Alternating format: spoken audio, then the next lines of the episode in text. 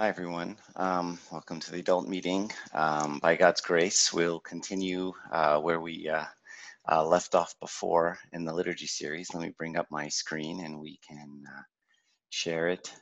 Um, so uh, the, the the place we left off before is uh, today we're going to talk about the liturgy and and spiritual spirituality. Um, last time we talked about liturgy and theology, and this time we're going to talk about liturgy and the spiritual life uh, probably one of the more important talks. Um, I'll start with this quote from St. John Chrysostom It is needful to understand the miracle of the mysteries, what it is, why it was given, and what, its, what is its profit. Is its profit. So, um, again, always this is so important that we encompass both mind and body when we study. Uh, why do we study anything? Once again, it allows me to fully participate uh, with my whole being in the Eucharist. Um, and as the Eucharist is the central part of the Orthodox worship, um, it's so important that this is something we really understand so that we can delve into uh, just to, to, penetrate what it is and what it does for us.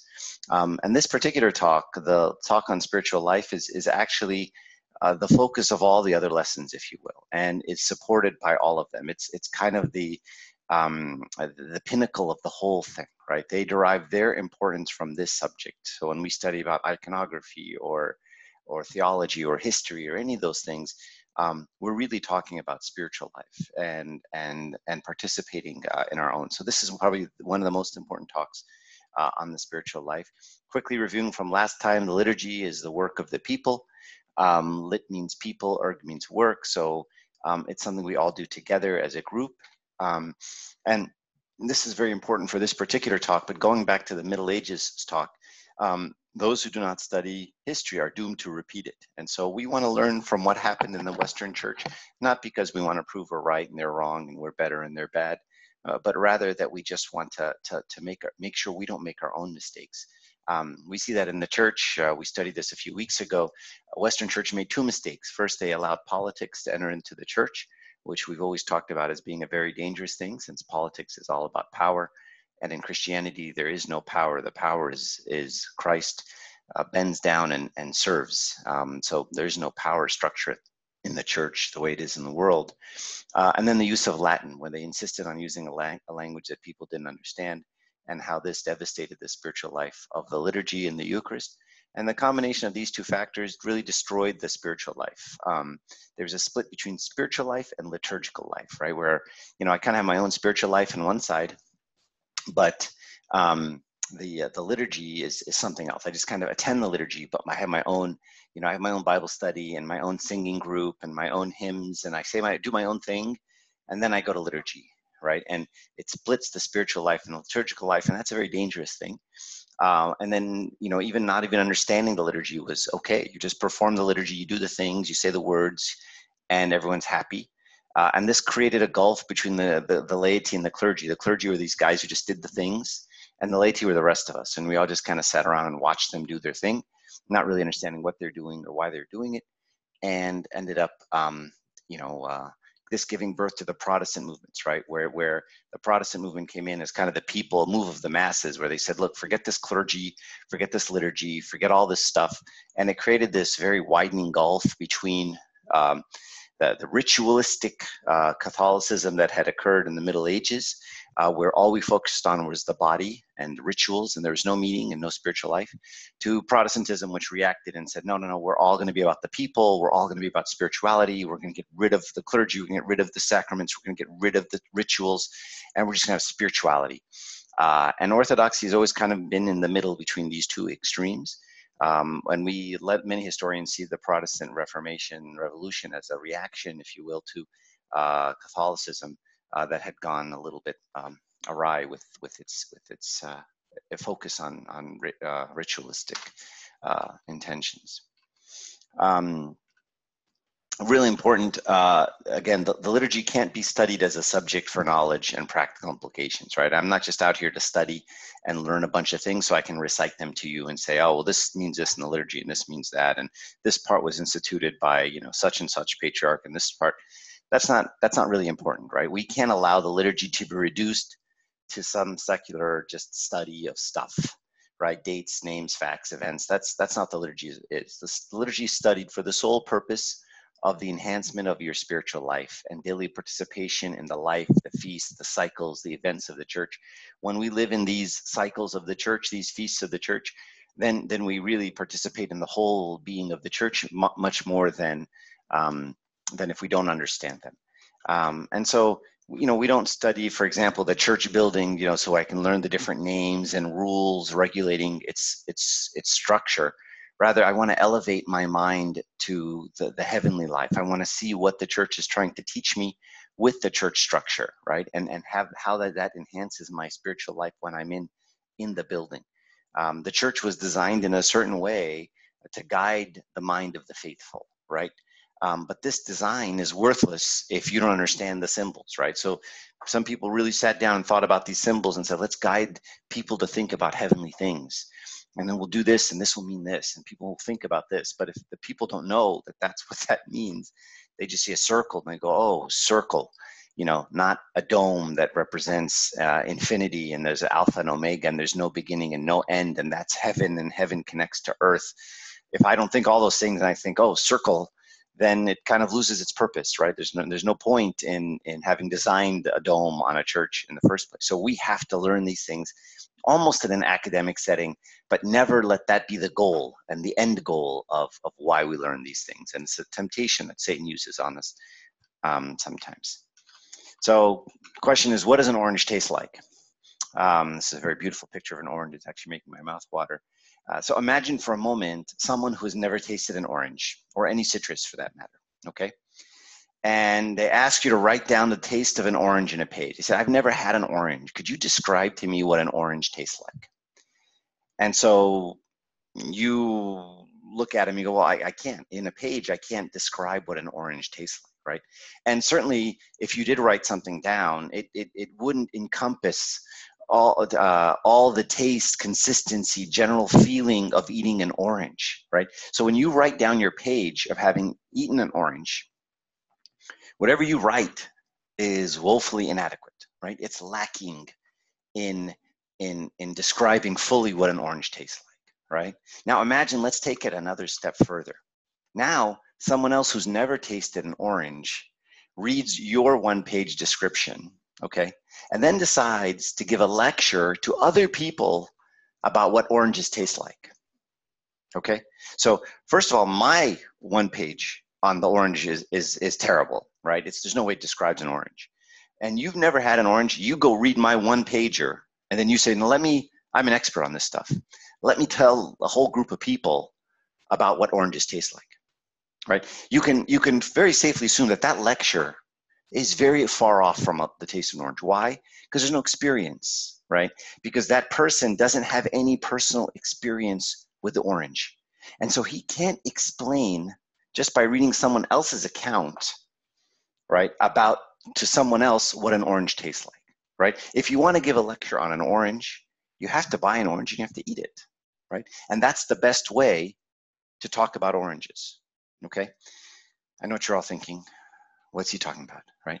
And I, it reminds me of this psalm, Oh, taste and see that the Lord is good, right? David doesn't tell us, Let me tell you, I've tasted God and he is good.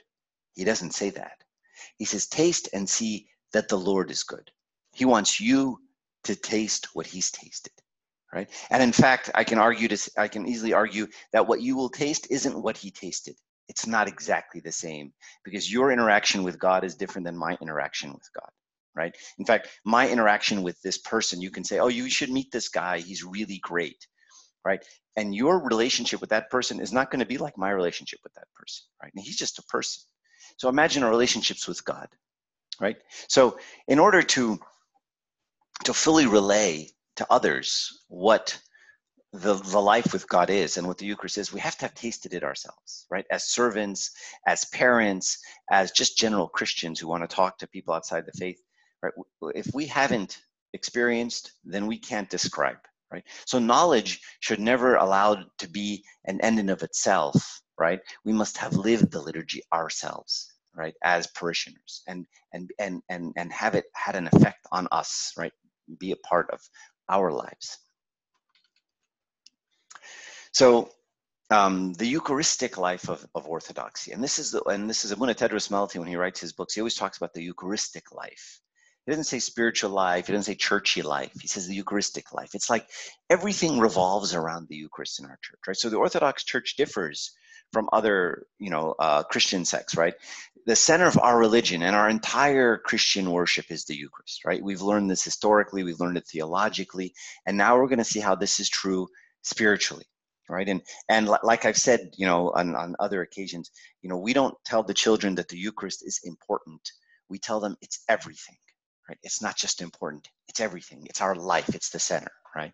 And in fact everything you notice when we when we do things we we, ha- we always do them with the eucharist right? So if, I, if it's the feast of saint uh, abram the bishop of Fayum, for example and i want to celebrate his feast what am i going to do I can have a party, I can have a, a, banquet, I can go and I can sing some songs. But what am I going to do? I'm going to have a liturgy, right? And this is how we commemorate any feast. It's the feast of the of the circumcision. What am I going to do? I'm going to have a liturgy. The feast of resurrection. I'm going to have a liturgy, right? How do we start a meeting, for example, uh, when you know I want to have a spiritual day? uh, with the servants. What do we do? We start with the, with the liturgy, right? And how do I commemorate, for example, the repose of someone in our life? Right? My great, my my grandmother's passed away, and this is the anniversary of her passing, and I want to celebrate it. How do I celebrate it? I have a Eucharist. I have a liturgy, right? And we do this on the one year anniversaries often of, of people's reposals. This is what the church does, right? When when a Abuna has to go to a really far away place and doesn't have a church and he can only get there, you know, once every month or once every two months, he doesn't go there and have, have a basketball league and a Bible study and a, even feeding the poor. He goes there and he, if he only has three hours a month, right, he's going to do one thing. He's going to do the Eucharist, right? And that's the one thing that's going to bring us all together, right? That's why even during the pandemic period, right, when when all the church services were shut down, the only thing that the church tried to keep going was the Eucharist, right? So so we're the body of Christ, right? And we become a body through the Eucharist. This is how we become united in Christ and in each other, as we learned last time, right? So, therefore, everything we do revolves around the liturgy. It's the mystery of mysteries, and it's the source of grace in the church, right? And all of the cycles of the liturgy. You know that we have cycles in the in in the church, right? We have daily cycles, we have a weekly cycle, we have a monthly cycle, we have an annual cycle. There's these cycles that run in the church. All of them revolve around the liturgy, right? The daily cycle uh, of, of Vespers and Matins and Tasbeha, all of these are uh, in, in around the, the liturgy, right? So these church, these services were not put in place in and of themselves. We didn't just say, let's just have uh, Ashaya, let's just, or Vespers, let's just have a Tasbeha, rather, but they're put in place to prepare everyone for communion, right? So if I'm going to stay up all night and praise, I'm not going to do it just because it's fun or I, I like the hymns or, or, or, they sound really cool. It's going to put me in the place for communion the next day, right? Uh, and they're not there so that Abuna and a handful of people can get them out of the way, right? Someone's got to do a Vespers. Someone's got to do the Matins. Abuna, take a deacon and just get it out of the way. No, it's not there. You know, it's not like something we have to get done right? You know, one time I heard a deacon say, "Oh, well, you know, what we do is during uh, Vespers, we say Tasbeha silently while Vespers is going, so we can get it out of the way, so we can go out to eat." And you're like, "Wow, you've really kind of lost the meaning of the whole thing." You know, I mean, at that point, you you just think God's like going to check. Don't say it. You know, God's just going to check a box and say, "Oh, good, you said it silently. You weren't really paying attention, but you at least you said the words." You know, uh, what kind of spiritual life is that? Is that what, is that what Christ would have asked for? Right. So we have to think about what these things are and how they relate to the Eucharist. All these things are there to prepare us for the Eucharist. So before I get into the spiritual life, I want to talk about this this doc, the doctrine of grace and free will. And this is a, a big kind of thing, debate in the church um, uh, in, that's been going on. What does it mean? Simply, simply, you know, the, the question is, if, if I see someone living a good life and they're free from sin or, or free from sin, but they're good people, right? Is this person good because of God's grace? So God is helping them become good? Or is this person good because of their struggle against sin, right? And they have, they've been working hard and they have this personal struggle. Uh, which is it? Are they good because God made them good? Or are they good because they struggle against sin? Well, as you can guess, the answer is both, right? Both working together, right? So certainly one cannot dare assume that we can live a holy life without God's grace and God's guidance. Uh, uh, you know, that's that's crazy, right? And then, you know, even in the Agpeya, we say, you know, our prayers are all geared toward that way. Sanctify our souls, make chaste our bodies, correct our thoughts, purify our intentions, heal our sickness, right? We ask God to do to us, right? Do these things to me, purify my intentions. I can't purify my own intentions. You purify them for me. I'm going to put them in your hand. Right? But likewise, it would also be foolish to think God's grace without my own effort and my own struggle will accomplish anything. Right? If I don't want to live a, a pure life and I choose not to, then then God can't force me. Right? He's not going to impose himself on me. And there is struggle. In fact, the only thing we offer to God is struggle. That's all we have to offer. We can't offer good deeds because we don't have very many of those. We can't offer success and say, look, you know, we we we beat the sin or or we did these really good things, we're great. All I can offer is a struggle, right? And I can put my struggle in God's hands and say, now you do the rest, right? And just like we talked about the five loaves and the two fish over and over, our struggle are the five loaves and the two fish. And the success that God gives is just a bounty, right? But but I have to put in the five loaves and the two fish. I have to put in that struggle, as weak and as pathetic as it is. And sometimes I don't want to struggle. So sometimes all I can do is God give me the strength to struggle, right? Abuna Matta Miskin says, you know, all we have to do is we have to put our hand out like a beggar and say, God give me. And we have to just put our hand out there. And sometimes we're so weak we can't put our hands out there. So we say, God, can you please hold my hand out so that you can put food in it? Right? Imagine the beggar who says, I can't put my hand out. Could you just grab my hand, hold it so that you can put food in it? Right? So that's okay too, right? And God accepts that, you know, completely. So this is this is this is the, the idea of grace and free will, right? This idea that the both have to be together. That one or the other isn't enough, or can't be enough. So uh, throughout history, and I'll give you a very brief historical thing, there's been people who've taken extremes on both sides. And just like we see with, with other things, orthodoxy is never a religion of extremes. It's always kind of in the middle. So this, this heretic named Pelagius in the fifth century, he, he denied the need for God's grace. Right? He said basically that the Pelagian heresy was free will alone, man's works will save him. Okay? That man works for his salvation, earns his salvation, right? And by doing these things, he earns salvation, right? And there's some people in our church today who kind of they may not say they're you know uh, attribute their uh, teaching to Pelagius, the heretic, but they'll say the same kind of thing, right? Well, you have to work for it. You know, I have to earn it. I, I go to Sunday. I go to church every Sunday. I do this. I fast. I do, you know, the same stuff the Pharisees said, right? And and uh, they have these thoughts, right? We think these things, you know, that I've done this. Know, I'm going to fast a whole fast, and I'm going to do this, as if that's going to earn me something, right? Or or you know i'm going to get a bunch of bonus points from god. And so he said free man's free will alone could do it. You just have to will yourself to do it. Right? And then the other up extreme is obviously just grace alone does it right? And and and i really don't have to do anything. I don't have to struggle. And you know, a, a, bit of that has Protestantism has a bit of that, right? Where you know, there's all about God's grace, and it's all about how you know bad man is, and man really has nothing good that comes out of them. You're just horrible, and of course you're horrible, and of course you're going to be terrible, but God's going to just cover everything, right? And interestingly, August, Blessed Augustine, and and and and in the Eastern Orthodox Church, they call him Blessed Augustine. They don't call him a saint. He kind of leaned on this side a little bit, right? And and if you take that leaning just a little bit uh, uh, too far, right, you could you could kind of go down this path of of predestination, right? Because if God's grace does everything, and my will has nothing to do with it, right? This is just God's grace blesses you, right? Well, then the question is who gets blessed and who doesn't get blessed, right? If if it's all coming from God, well then how does god pick him? And this guy's good because god made him good and this guy's bad because god didn't make him good.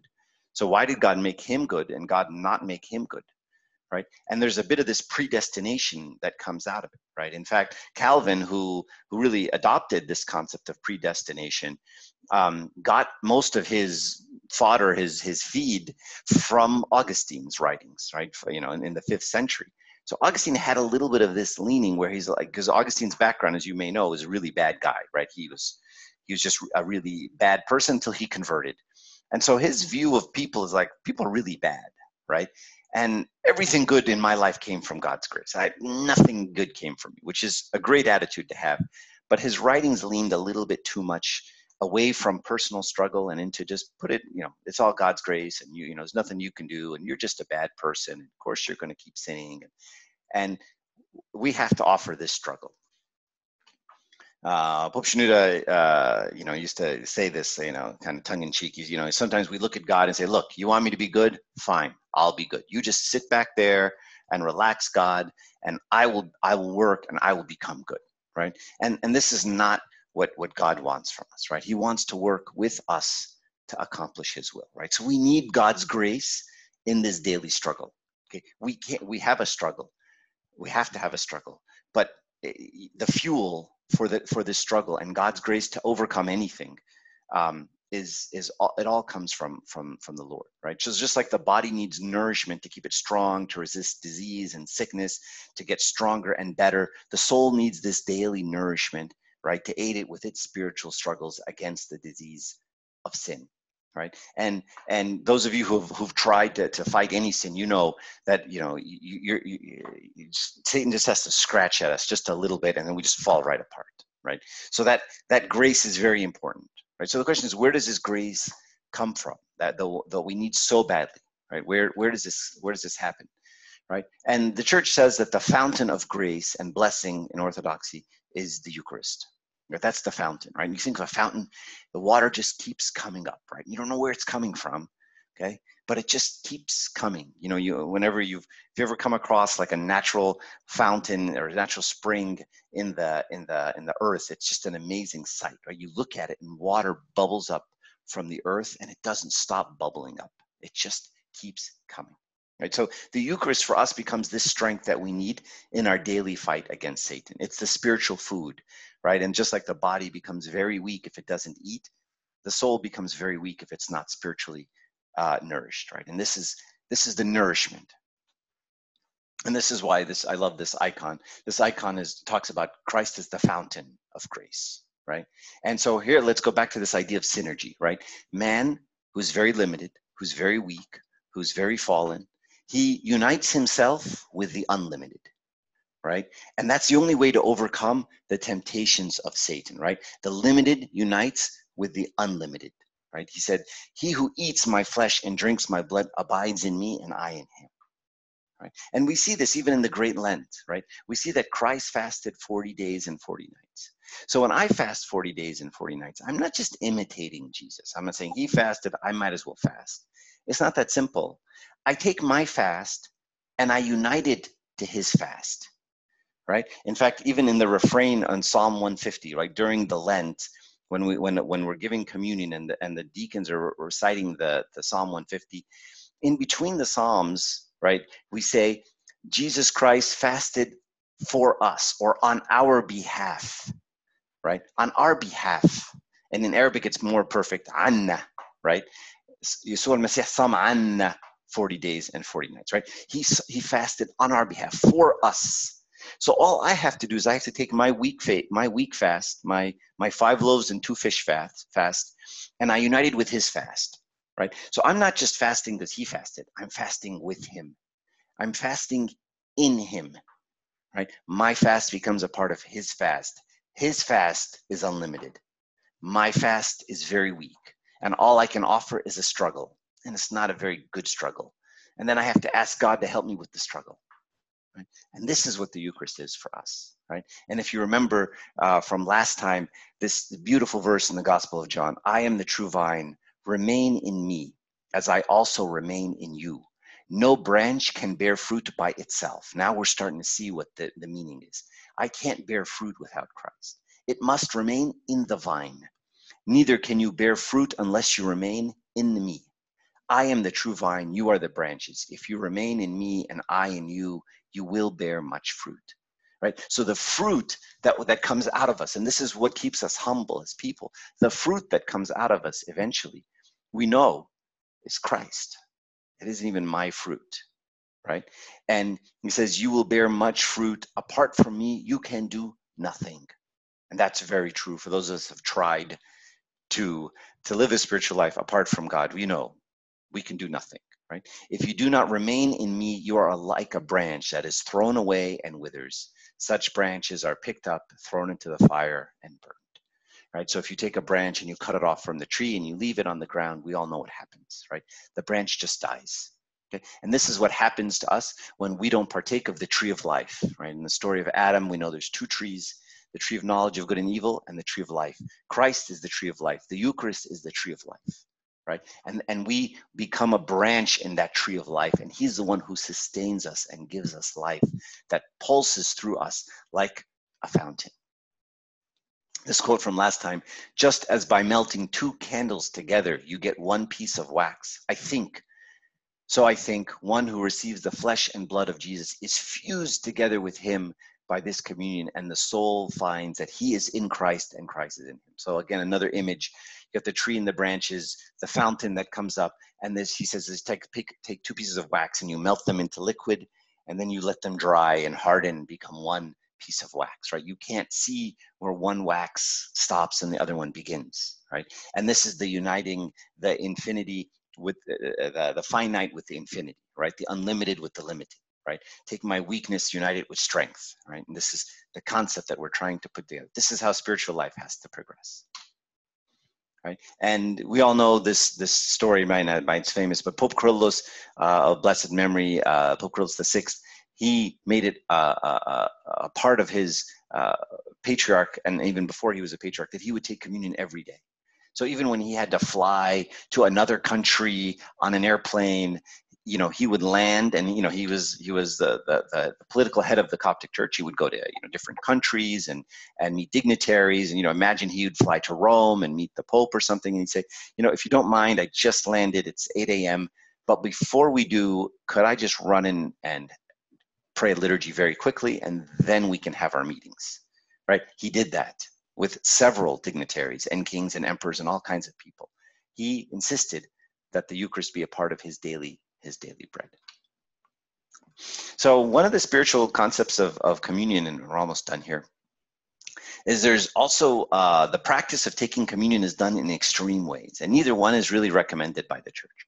One extreme is that people think communion is so holy, right, that approaching it without being worthy brings on condemnation, right? And this this point is true to some degree that that taking communion unworthily it brings that condemnation right? But this position can take a very prevalent role in, in people's minds, right? Such that they don't want to take communion. And then they even wait years or longer, right? Because they're like, I'm just not worthy, I'm just not worthy, I'm just not worthy, right? And then this is where we have a, some problems, right? And actually, we find this in the Ethiopian Orthodox Church, where they kind of have a tradition of not taking communion for a very long time among the people. They have this very embedded tradition. And and the, the clergy are working very hard to stop it. You know, they're like, no, you need to come and commune more often, right? So if you think that way, the question is, well, then what's worthy, right? Uh, is there anyone worthy of communion at any point in time, right? And then what's even worse is if you think that, and then you show up to liturgy one day, and say, okay, now I'm worthy. Well, now we even have a bigger problem, right? Because anyone that thinks they're worthy of communion no matter how long you've it, it, now you've fallen into some kind of hubris right? Arrogance right? It, if if you think you're worthy at this point um, then now we have a bigger problem right? So you're never worthy of communion. So what does the word worthy mean? It simply means i'm living a repentant life right? A heart uh, repentance over my past sins and an earnest desire to submit my life to god and to be better and to live with him in holiness right? And to try with his help to overcome sin. This is this is what worthiness is. It's not being good. It's not doing all the right things. It's like I'm going to keep trying. I'm my focus is to live with God. And yeah, I'm broken and I'm a person and I'm a sinner, but I'm going to try and I'm going to keep trying. And that is what worthiness is, right? That's what makes us worthy to take communion. It's not being in a sinless state because that's not going to happen, right? And if you think it did happen and that you are in a sinless state somehow, well, now you're just delusional because you're not, right? Um, Archbishop Paul, Paul of Finland says, nice quote, he says, let no one, however, because of his unworthiness, fail to accept the Lord's invitation heard in the liturgy, or think that by receiving communion less often, he can prepare for it better and be more worthy. The sense of unworthiness is just the right mood, the only one which permits us to share in God's supreme gift, right? So I love that. The sense of unworthiness is the right mood. How do you know you're worthy? It's when you realize you're unworthy, right? In fact, in the liturgy, we say, one is the holy, uh, Abuna says, holy things for the holy, right? And when he says holy things for the holy, this is near the end of the liturgy. We should all kind of just like, ugh, you know, I wish he hadn't said that, right? Because there ain't no holiness over here. But when he says holy things for the holy, it's like my natural response is what? What is the response when Abuna says holy things for the holy? We say, one is the Holy Father, one is the Holy Son, one is the Holy Spirit. We say, the only one that's holy is you, God, not me. In fact, every time we say the word holy, we make the sign of the cross as if to say that his the only way I'm going to become holiness, his holiness is is blessing me, right? That's that's where holiness comes from. Right? So it's the feeling of being unworthy that makes us worthy, right? To take communion. And don't ever think that, you know, oh, I'm going to abstain from this sin or I'm going to try to be good. And that's, you know, sin as we all do, right? And when we do come to communion unworthily, right? And that feeling is is what what drives us. Um, oh, okay. Uh, all right. So uh, fasting before communion is another important uh, point. Uh, St. John Chrysostom says, but you will you fast before you partake so that you may somehow appear worthy of communion. Right. And so there is a long tradition of fasting before communion. And, and I'll read to you this quote from Isidore. He says, The apostles did not communicate fasting because it was necessary that the figurative Pascha must be first be fulfilled. So what he's trying to point out here is, you know, we often say this as well. The disciples ate right before they took communion, right? We had the Passover, uh, the Passover meal, and then they took communion together. So why do we have to fast when the the, the initial apostles didn't fast? Christ didn't institute it that way. But what these quotes are showing is that from the earliest years, people were fasting before communion. The question is why. So he addresses it. He says the apostles didn't communicate fasting because it was necessary that the figurative pas- Pascha might be fulfilled. And we'll talk about this next time. But the, the, the, the Eucharist was, a, was prefigured in the Old Testament with the Pascha. Okay. And so what Christ wanted to do is he took the Pascha, the Passover, and he said, okay, that's the Passover. We're going to eat that first. And then right after it, I'm going to give you the new Passover, right? The, you know, the, the real sacrifice, right? Where, you know, the Passover was a, a lamb that died so that the, the people of Israel could live. Well, let me show you the real lamb that dies so that people can live, right? So he put the two together to connect them in our minds. I'm going to have the Passover and then I'm going to have communion and I'm going to show you what the new Passover looks like.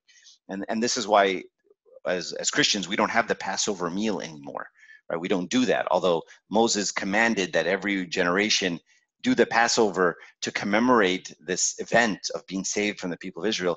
Now we don't do that as Christians. We stopped, right? And the reason we stopped is that Passover was just symbolic, was a type of the real Passover. It was a part of the mystery that the disciples first did not receive the body and blood of the Lord, body and blood of the Lord fasting. But now it is received through the entire church by those who are fasting. So this is back in 560 AD. John Chrysostom was before that, a century before that. So you can see that fasting before communion is a very, very old tradition. For thus was it pleasing to the Holy Spirit through the apostles that in honor of so great a sacrament, that the Lord's body should enter into the mouth of a Christian before any other food. And this is what we say to this day, right? Before you put any other food in your mouth, let the body of, of the Lord be the first thing you put in your mouth right? Let it take the honorary role, right? Let it let it you know break the fast of of of, of sleeping. Let that be you know as opposed to having like I'm gonna have a cheeseburger and then I'm gonna have communion and then I'm gonna have fries, right? Let let the communion have a better place than that, right? Then you know after a breakfast burrito, then I'll take communion and then I'll you know have some salsa, right? right, and on that account. This practice is observed throughout the whole world, for the bread which we break is the body of Christ. So this is why we do fasting before communion. And sometimes we get a little carried away with the, the nine hours. So nine hours is a general guideline. It's not a hard and fast rule. Um, and and sometimes you know we'll say, oh, it has to be the midnight the night before. This isn't the this isn't the primary purpose of fasting. It's not like oh shoot, it's 12:03 p.m. you know a.m. or uh, 12:03 a.m. and I you know I can't fast any you know I can't take communion tomorrow because it's three minutes over This is not the way Christians operate, right? This is this is you know something very pharisaical. Right? We have to think about fasting as as imposing on myself a restriction. If something comes up, whether it be medicine or an accident or I need water or something, obviously the church is going to give us uh, um, uh, an absolution to do that. Now I want to talk very briefly about confession and communion. Um, there's another notion that confession, the act of confession to the priest, is the sole key of worthiness to communion. And this is also not very accurate, right? Taking having confession once every one or two months, three or four months sometimes is fine, right? It's not like I have to take have to have confession before communion every single time, or I want to take communion but I didn't confess this week. Right? No, confession isn't that. Right? Confession is is not like, well, I gotta you know get every single sin so that I'm worthy somehow of communion because now I'm I'm pure. No, we we always take communion unworthily. We always take communion impurely. Right? That's you know, I mean, even if you had confession the day before, most likely during the liturgy at some point you're going to look at someone or you're going to think something and you'll sin during the liturgy at some point. I know I have.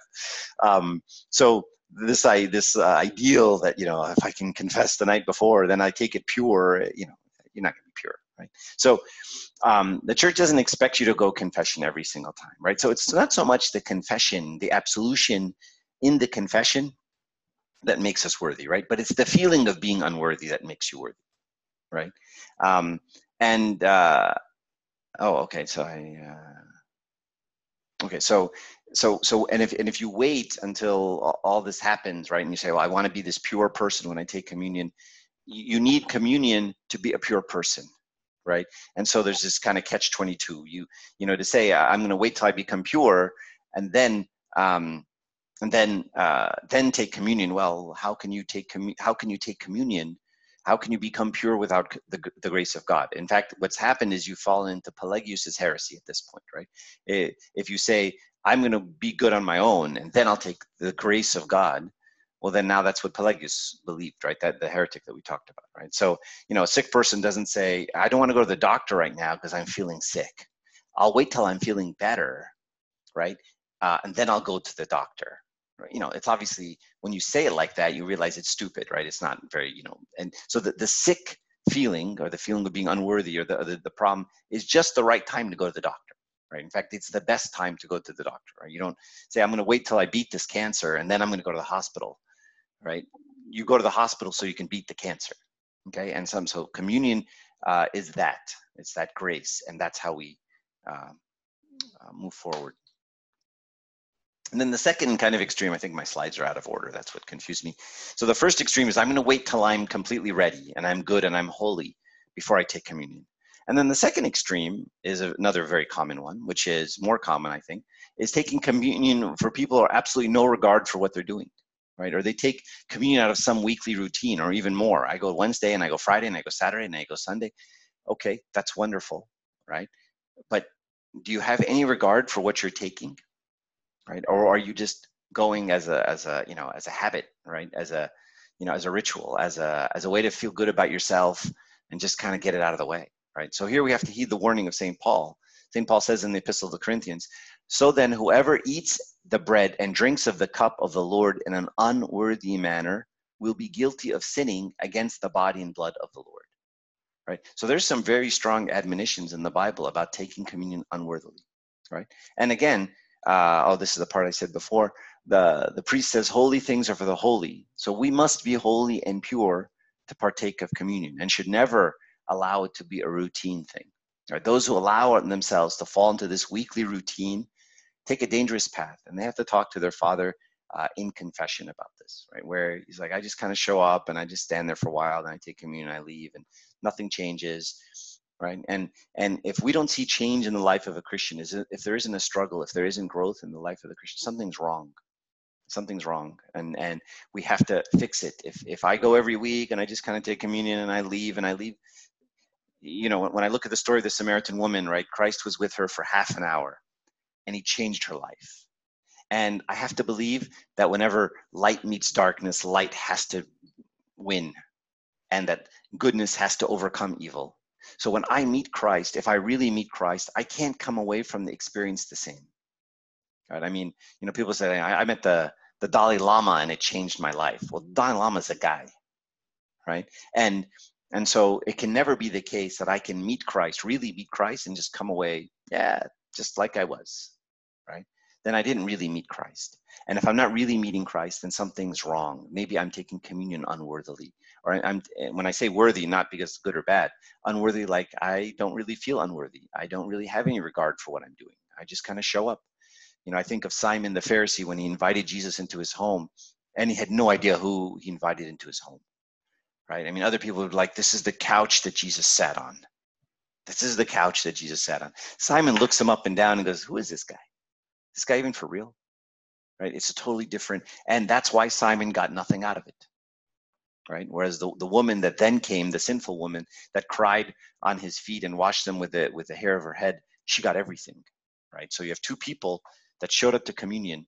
One got everything and one got nothing. In fact, one got, as St. Paul says here, one got condemnation. Simon was condemned. He says, You never even washed my feet with water, and she washed them with her tears. You never dried them. She dried them with her hair. And the fathers are completely against this notion of refraining from communion until they're worthy. Right? So nobody wants you to wait till you're worthy, right? But encourages everyone to continue taking communion. Communion is an invitation. Christ said, Do this in remembrance of me, and he wants us to continue doing it. And that's what the apostles did. Uh, St. John Cassian, I'll give you a few more quotes and then I'll, I think that's it. We should not, however, suspend ourselves from the Lord's communion because we realize that we are sinners. Rather, more and more, we should hasten to it with eagerness for healing of soul and purification of spirit, but with such humility and faith that we judge ourselves unworthy to receive so great a favor. So you see the, the balance here. We should r- rather more and more hasten to it as healing of soul and purification of spirit, but with faith and humility enough to know and judge ourselves unworthy of it. So I want it and I hasten towards it, but I know I'm not worthy of it. But yet I keep going towards it. I don't let the unworthiness stop me, and I don't let the hastening towards it just be hastening without humility and feeling unworthy. Otherwise, we must not presume to receive communion worthily even once a year as some do who live in monasteries. They esteem the dignity and sanctity and value of the heavenly sacrament so highly that they consider that only the holy and pure should receive it, rather than that it makes that rather than that it makes us holy and pure by partaking of it. Right. So he he kind of says the same thing in this quote. He says. Uh, these people esteem it so highly that they think only the holy and pure should receive it, rather than thinking it receiving it will make me holy and pure. Surely they fall into a greater arrogance of presumption than they think that they're avoiding. Because at least when they do receive it, they think they are worthy to receive it, right? So he's saying this is so arrogant, right? If you say, I'm only going to take it when I'm holy and pure, wow, look, God help you when you when you take it, right? I'd love to, you know, watch you take it and go, really? So today's your day. Today's the day you're holy and pure. But it is far better to receive the sacrament as a remedy for our ills on every Lord's day with that humility of heart, whereby we believe and confess that we can never worthily come to those sacred mysteries. Right? So keep taking it and always believe you can never worthily come to it, than to be carried away by a vain belief that we are worthy to partake. Right? So this is kind of the, I have a lot of quotes here by different fathers. I'm not sure I will uh, read them all to you. Um, I'll I'll put them up slowly so that you can uh, you can read them and by pausing the the, the YouTube at, at some point or the video. Um, so just to end, how, how, do we benefit from the liturgy? You get out of it what you put into it. Uh, the benefit depends on the preparation of the heart, and this is true of anything, right? It could be from school to physical exercise, right? The benefit received equals the effort exerted. And the Eucharist is no different, right? If we come to the liturgy with the attitude of, okay, I'm here, I made it, impress me, do something, do your thing, right? This person gets nothing out of it. This is the Simon of the world, right? Who invites Christ in and has no idea who he just invited into his house, right? Because he's not, we're not putting anything into it, right? And this goes back to the to the, the first talk, right? And what we said in the beginning of this talk, work of the people. There is a work that has to happen here right? It's not just the abunas and the deacons, right? Active participation means active, physically active, singing, performing the rituals, using your mind to focus on the words and the prayers and putting yourself in that place. That's not easy to do, right? Especially for two hours. It takes concentration, especially in today's day and age where concentration is out the window, right? You know, 10 second TikTok videos, if TikTok sticks around. Um, but uh, you know ultimately it takes effort right? It takes a mind it takes you know brain power to sit there and focus for that long. But that's where the that's where the benefit is. It's like saying well you know if i you know to learn all those things i'd really have to study you know and i'd have to sit there and really learn.